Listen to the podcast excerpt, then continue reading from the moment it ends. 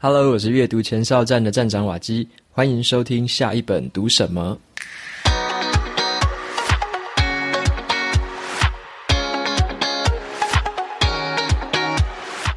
今天在开始介绍书之前，想跟大家先说一下，呃，天气好像开始变冷了，因为我前几天好像是不知道是吃坏肚子还是有点感冒，有点肠胃炎的现象。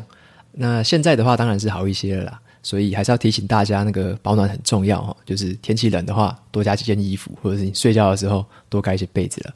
好，那今天的话，我们来介绍这本书，叫做《破框能力》。OK，破框能力它的中文字面上来说就是突破框架的能力。那么我给这个本书的定义是叫做突破舒适圈的一个很好的方法了，就是叫做先行动后思考。所以我对这本书的定义是这样子，那你也可以来看一下，说这本书的英文原名是什么，你可以更知道这本书原本在讲什么事情。它的英文原名叫做 “Act like a leader, think like a leader”，也就是你要先像一个领导者一样行动，你才能够像一个领导者一样去思考。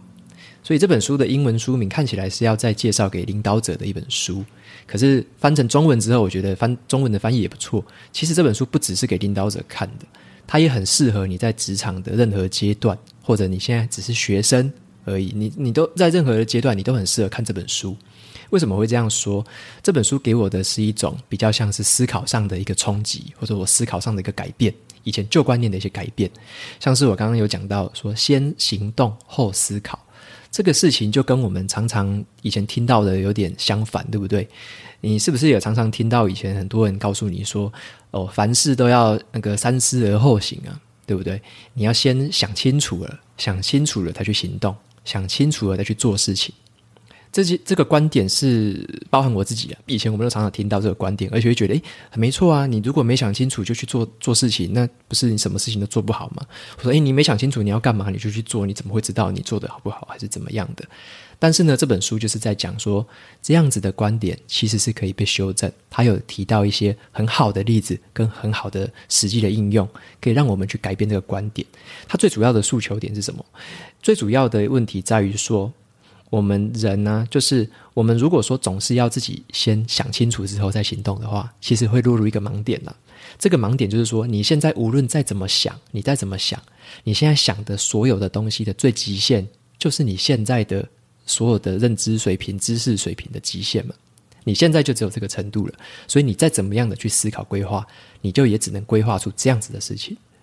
所以在这个前提下，如果我们还是坚持着说我们必须要先思考完再行动的话，那么我们的行动往往会是很受限的，而且更可怕的是，更多的人是他会变成说他开始好，我我思考，我思考，可是我思考了半天我没有采取行动啊，因为我会觉得什么，我还没有思考清楚。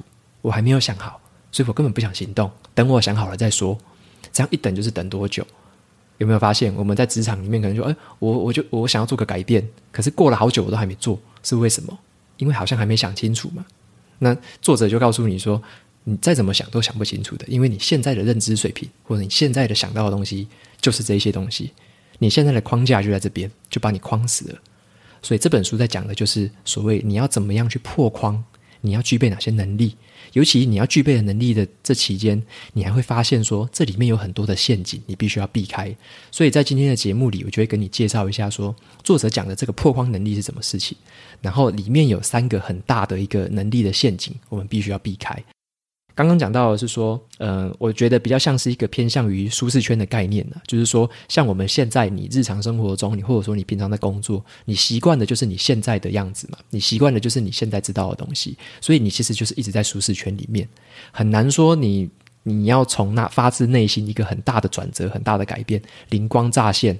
然后去做出一个很大的改变，这是非常困难的事情。作者也说，这个是很多人的幻想，觉得说自己哪一天可能会看到什么东西灵光一现，就开始产生了巨大的改变。这反而是不切实际的。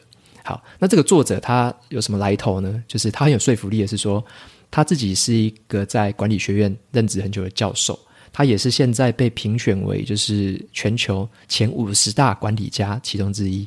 所以他其实是一个蛮有来，就是蛮有嗯能力的一个人物哈。就是他的名字叫做艾米尼亚·伊贝拉。那么他在他的前一本书，我去找了找来看一下他前一本书到底在讲什么。他的前一本书的书名叫做《职业身份》。他在研究职业这个事事情，然后跟我们自己对职业的认知、职业的身份这件事情。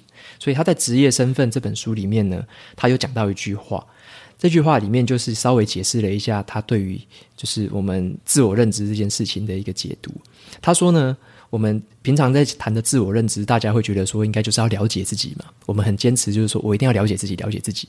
可是他告诉我们的是说，了解自己呢，它其实不是这种我们人生旅程开始的时候的曙光，不是哦，反而是什么？反而是这个旅程结束的时候的奖励。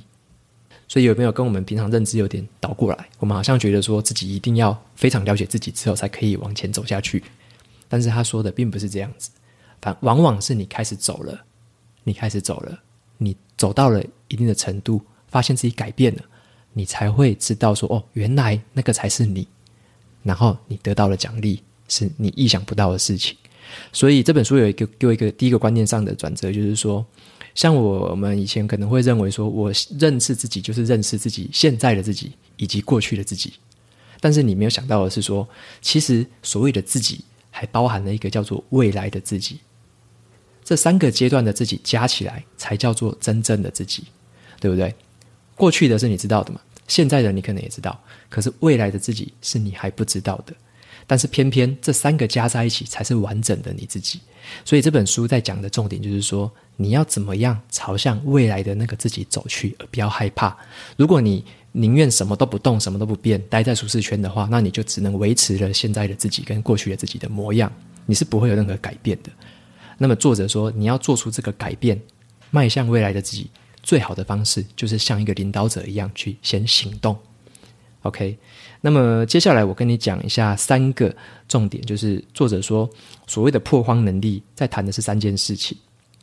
第一件事情是叫做，嗯，我们要重新定义自己的工作内容，这是第一件事情。第二件事情是我们需要去发展人际网络的关系，然后第三件事情是我们必须要去探索各个面向的自己。OK，那么这三件事情呢，其实讲起来是一个建议嘛，或者说是一个一个实际的行动。那我我先用一个角度来跟你解释，你可能会更有感觉。就是这三件事情里面刚好都埋藏了一种陷阱，所以总共会有三种陷阱，也就是作者在这本书里面不断强调的。对应到第一个那个行动的陷阱，就是所谓的专业能力陷阱；第二个陷阱是人脉关系的一个陷阱。第三件陷阱是叫做做自己的陷阱。OK，我们分别来解释一下，说这三个陷阱分别是讲什么事情，然后你该如何去避开它。第一个是叫做专业能力陷阱，这个我们可能会很熟悉，就是说专业能力陷阱在讲的就是你在工作上，或者说你在你自己擅长的事情上面，你只要是越来越擅长，你就会越来越喜欢这件事情。当你越来越喜欢这件事情的时候，你就会去做很多很多的这件事情，你会花越来越多的时间在这件事情上面。然后就产生了一个循环，你又越来越擅长它，你越擅长它，你又做越多，又越喜欢，就一直在这个无限的回圈里面去打转。这个时候你会发现一件事情，很可怕的是说，你反而很难去学习新的东西，你要学新东西的代价越来越高了。对不对？因为像我举个例子嘛，你在工作上可能越来越擅长，好写投影片好了，老板天天就叫你写投影片，你越写越开心，就越来越喜欢，一直写，一直写，一直写，结果就最后整个 team 都叫你写投写投影片，那这样子你就哦好开心，一直写，一直写，一直写，结果没有发现说，诶，你之后要学习新的东西，别人都已经走到哪里了，你不知道了，别人学的新的技能了，你不知道了，反而你现在的这个能力陷阱里面而不自觉。所以作者在提说，这个陷阱是很多人在工作或者说你在学业里面可能都会遇到的状态。那么要怎么跳脱出来呢？其实他的建议很很单纯，挪出一些时间做新的事情。那这样讲可能还不太具体，你可能会觉得，诶，这好像没有什么说服力啊。但是作者他在书里面他要举出一个故事，根据他们的研究嘛，他们有研究像有一家医院，他们曾经就是发生过一个状况，就是说他们的医院里面呢，他的普通病房。跟他的急诊室病房是混在一起用的，也就是说，他可能有三到五间的病房，就是手术室啊。手术室它是混在一起用，那么手术室呢，他们会有时候排普通普通那个手术，然后有时候排急诊手术，所以是这样子随机排的。反正那一天发生什么状况就怎么排。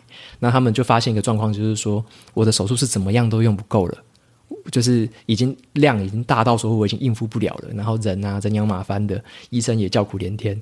后来他们就去咨询一个顾问说：“诶，请问这个顾问啊，我们该怎么样解决我们医院的这个问题？”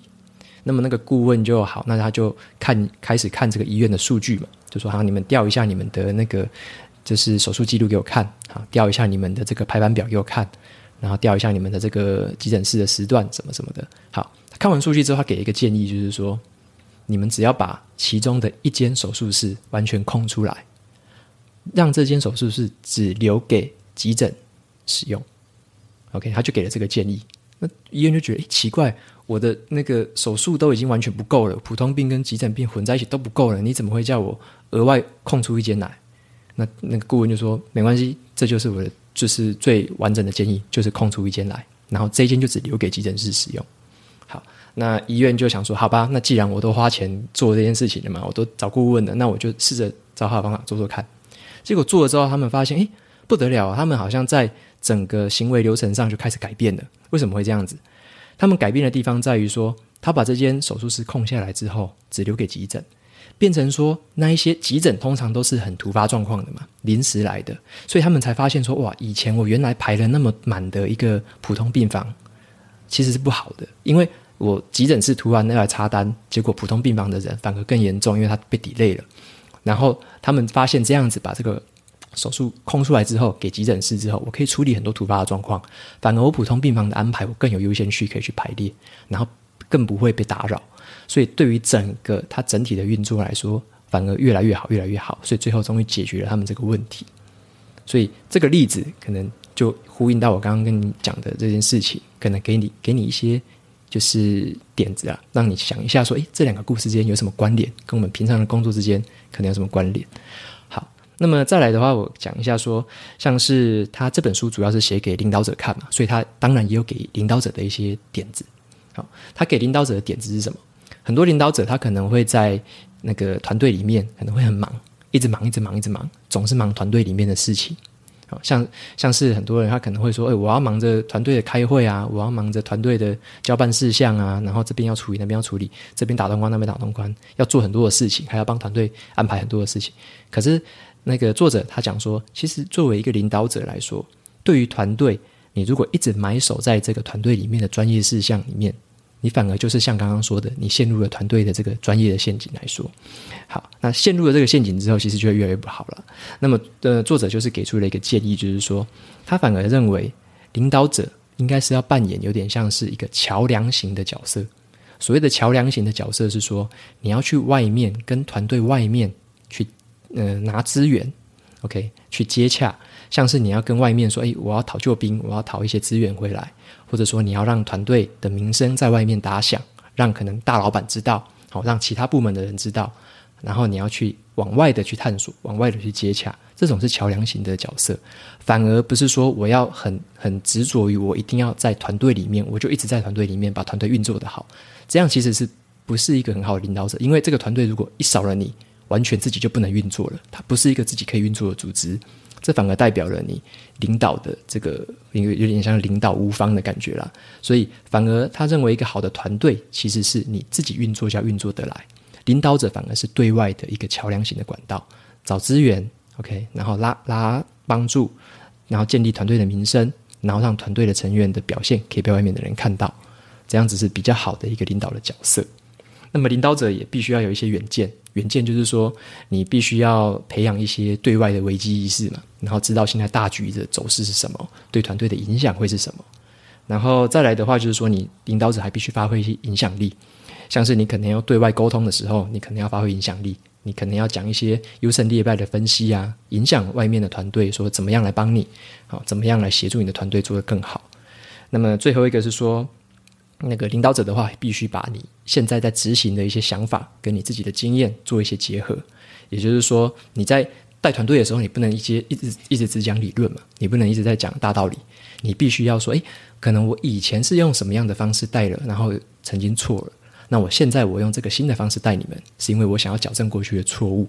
好，你要跟自己的一些经验去做一些连结，让团队自己会对你的一些故事或者说你的一些做法会更有共鸣，知道你为什么要这么做，是因为你的什么经验，是因为你的什么样的故事。这样子的话，会对团队的运作可能会达到一个更好的效果。那么刚刚我讲完的是叫做能力陷阱这件事情。那么第二件事情是叫做我们刚刚有讲到第二个叫发展人际关系嘛？那人际关系的话，会牵涉到第二个陷阱，就叫做人脉关系的陷阱。所谓的人脉关系陷阱，作者就先讲了两个，很有趣的。他就是说，第一个叫做我们人都很自恋，好，我们会陷入一个自恋的一个陷阱。所谓的自恋，就是说你会喜欢跟呃同意你意见的人来往嘛，或者说诶跟你价值观完全一样的人来往，然后诶什么事都附和着你的人来往，好，这叫做自恋嘛，就是有点像同温层啊，好，白话一点就叫同温层。好，第二个就是懒惰的，哦，懒惰的陷阱。懒惰的陷阱就是说，有时候你如果说你在这一层楼，好，跟这一层楼的人相处的都很愉快，结果诶，你上面那层楼是业务，结果你完全不跟业务来往，你也想说，诶，多一层楼你懒得爬，好啊，上上层楼是那个 R&D 研发 team，那你也不想往上上爬，然后就是只是多了一些空间，我们就会很懒惰去走动，很懒惰去接触，就是我们会被一些很单纯的一些。呃，阻碍去挡住我们自己，然后你就不愿意跟人家接触，这是人脉的建立里面两个最常见的问题。OK，这两个最常见的陷阱啊。好，那么我们还有一个问题是在于我们的心态，心态上面有一个陷阱。心态上面的陷阱是什么？有时候我们会认为说，好像跟人家建立人脉是一个很很功利主义的行为。就是我好像为了跟人家建立人脉，是为了要得到什么，或者说想要赚到什么事情一样。但是作者是说，其实这样的想法是有一点太太 over。他认为比较正确的是怎么样？比较正确的是说，我们在建立人脉的时候，其实本身就是一个功利的行为。你本来就要接受这是一个功利的行为。他他并不是说好什么无偿的什么心灵上的交流什么的，那个有点太美好了。毕竟我们在职场，我们在社会嘛，所以凡事都有功利。那么你要怎么样把这种功利的这种人际关系的行为，去转换成一个比较健康的态度？好，作者就提供我们一个想法。他说，其实我们在这种人际交流的时候，他参考一下那些领导者都在想什么？为什么那些领导者看起来都很喜欢 social，都很喜欢跟人家交谈、跟人家交往？好。为什么那些领导者会这样子？因为他发现这些领导者他们想的是什么？领导者想的是，我在跟人家交际应酬，或者我在跟人家打交道的时候，我是在提供价值给对方。我本身是有价值的，我在提供价值给对方，我在提供一些他看不到的事情，他没有的资讯，或者说只有我看得到的东西给对方。OK，这是领导者想的。然后他会，然后作者他又去。了解了一下，就是说，诶，比较大部分的 working level 或者是说社会地位稍微低的人，他们对于人际关系的交往是怎么样去思考的？他发现这个层级的人们怎么想？这个层级的人们比较像是一个乞讨者，他们会认为说，我在跟别人交流的时候，我是想要从他身从别人身上得到什么东西，我有点像是我在乞乞讨祈求的感觉，我我是想要得到什么东西的，而不认为我自己可以提供什么价值。所以，在这个层级的人们，他们思考上已经有这样的定型了。他不认为自己提供得了任何价值，所以他当然会觉得，诶，他是在乞讨，他就觉得这很功利，他不会去做。所以，这个在心态上面就完全截然不同。所以，作者就讲说，为什么会有这样的差异？如果你是在任何你你看现在你是在哪一个阶那哪哪一个层面嘛，对不对？那如果你要改变自己的做法，当然最好的，他就是认为你还是必须先行动。OK，你还是必须先踏出这一步去做这个交流，然后自己的心态也要改变，知道自己说，呃，我是可以提供给对方价值的。然后作者有讲两个两个事情啊，你可以把它用来提供给对方价值。第一个就是说，从你的观点能够提供什么特别的资讯。OK，假设说，诶，不，假设说，诶，你今天可能是。可能是好，我假设我最最低最低，我可能是公司在扫扫扫厕所的阿姨。好，可是我扫厕所的阿姨，我可以提供给这个主管什么样的价值？诶，不一定哦，我可能就可以提供他。诶，我在这边，我听到了什么事情？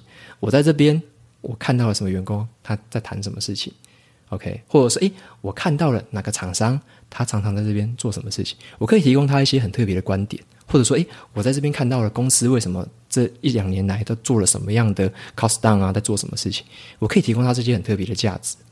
然后第二个就是说，你可以表达很直接的感谢，你可以表达感谢，很真诚的感谢。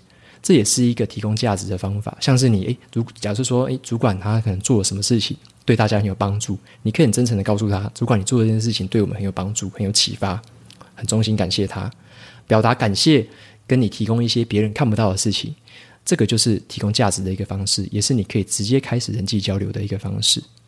OK，那我们讲最后一个第三个的陷阱，就是刚刚有讲到，我们要探索各方面的自己。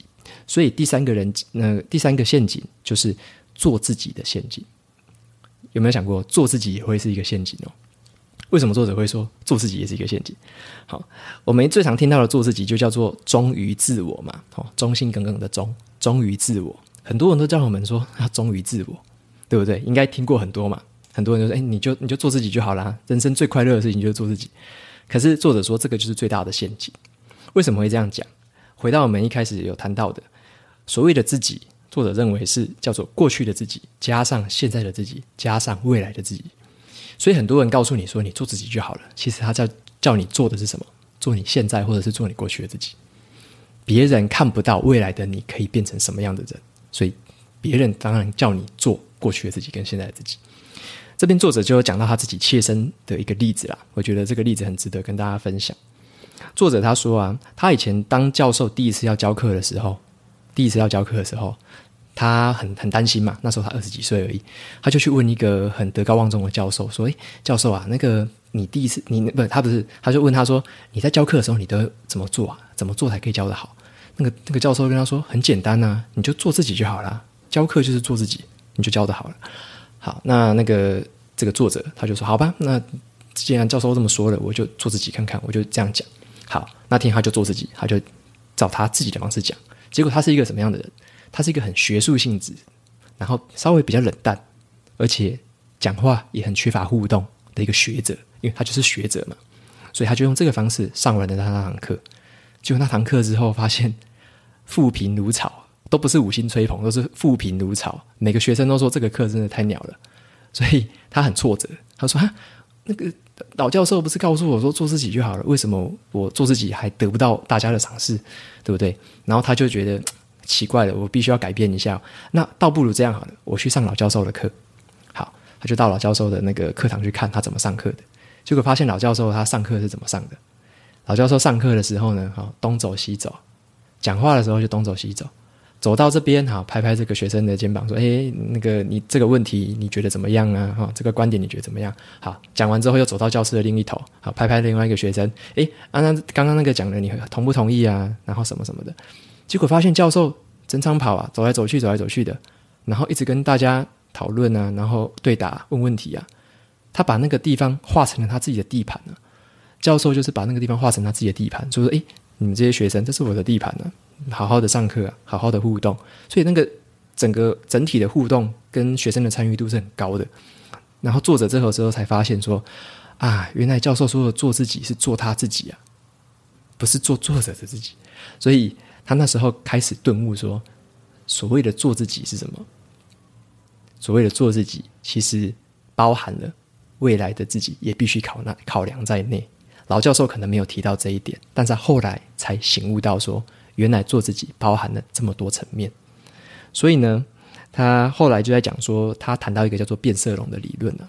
变色龙的理论就是说，我们在自己的这个呃对自己的价值观的定义上面，你可以让自己有一个很明确的价值观。可是，在你跟别人相处，或者说你在不同的环境场合去面对事情的时候，你可以试着去调整自己的心态。像是他举历历史上蛮蛮有名的一个那个变色龙的例子，他就举了。奥巴马总统，奥巴马总统他在不同的，他可能在黑人族群里面用黑人的方式、黑人的故事跟他们讲话；在白人族群里面，他也用白人喜欢的语调、喜欢的故事跟他们讲话。OK，那在亚裔的族群里面，他也用这个不同的方式跟他们讲话。他很容易就可以打入那些人群，就是因为他有这种变色龙的特质。他知道的是，他所谓的他自己是忠于他的价值观。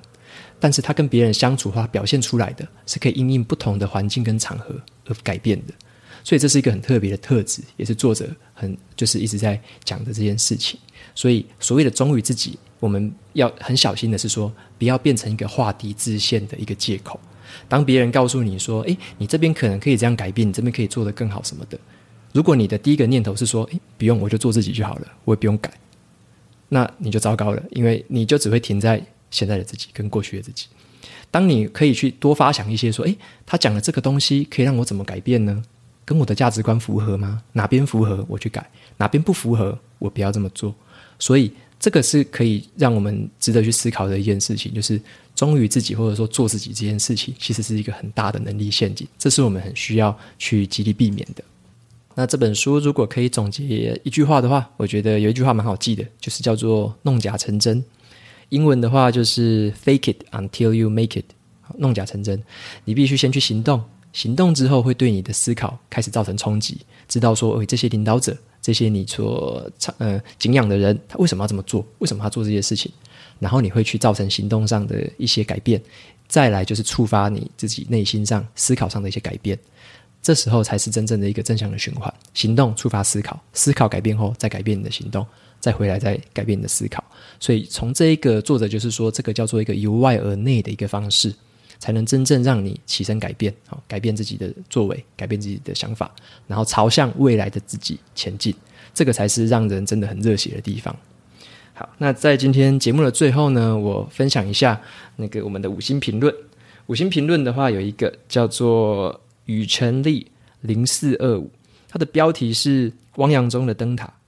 他说：“以前听到三日不读书便觉面目可憎，常常觉得是吓唬人用的，但到了现在大学的年纪，才知道古人讲的都是真的。很感谢瓦基用 Podcast 的方式来讲解书中的内容，跟文字版比起来又是不一样的境界。”从去年开始也培养阅读习惯，虽然现在是两个月一本书，但是我想书中自有黄金屋，读书总比浑浑噩噩过日子好得多。感谢你启发了我。OK，非常谢谢你的留言，也很开心你在大学的时候就体会到这件事情，不像我是到三十岁我才体会到这件事情，所以你的时间比我早很多，恭喜你。好，那还有一个事情是跟大家说一下的是，我有开一个语语音留言信箱的一个功能，在我的网站上面。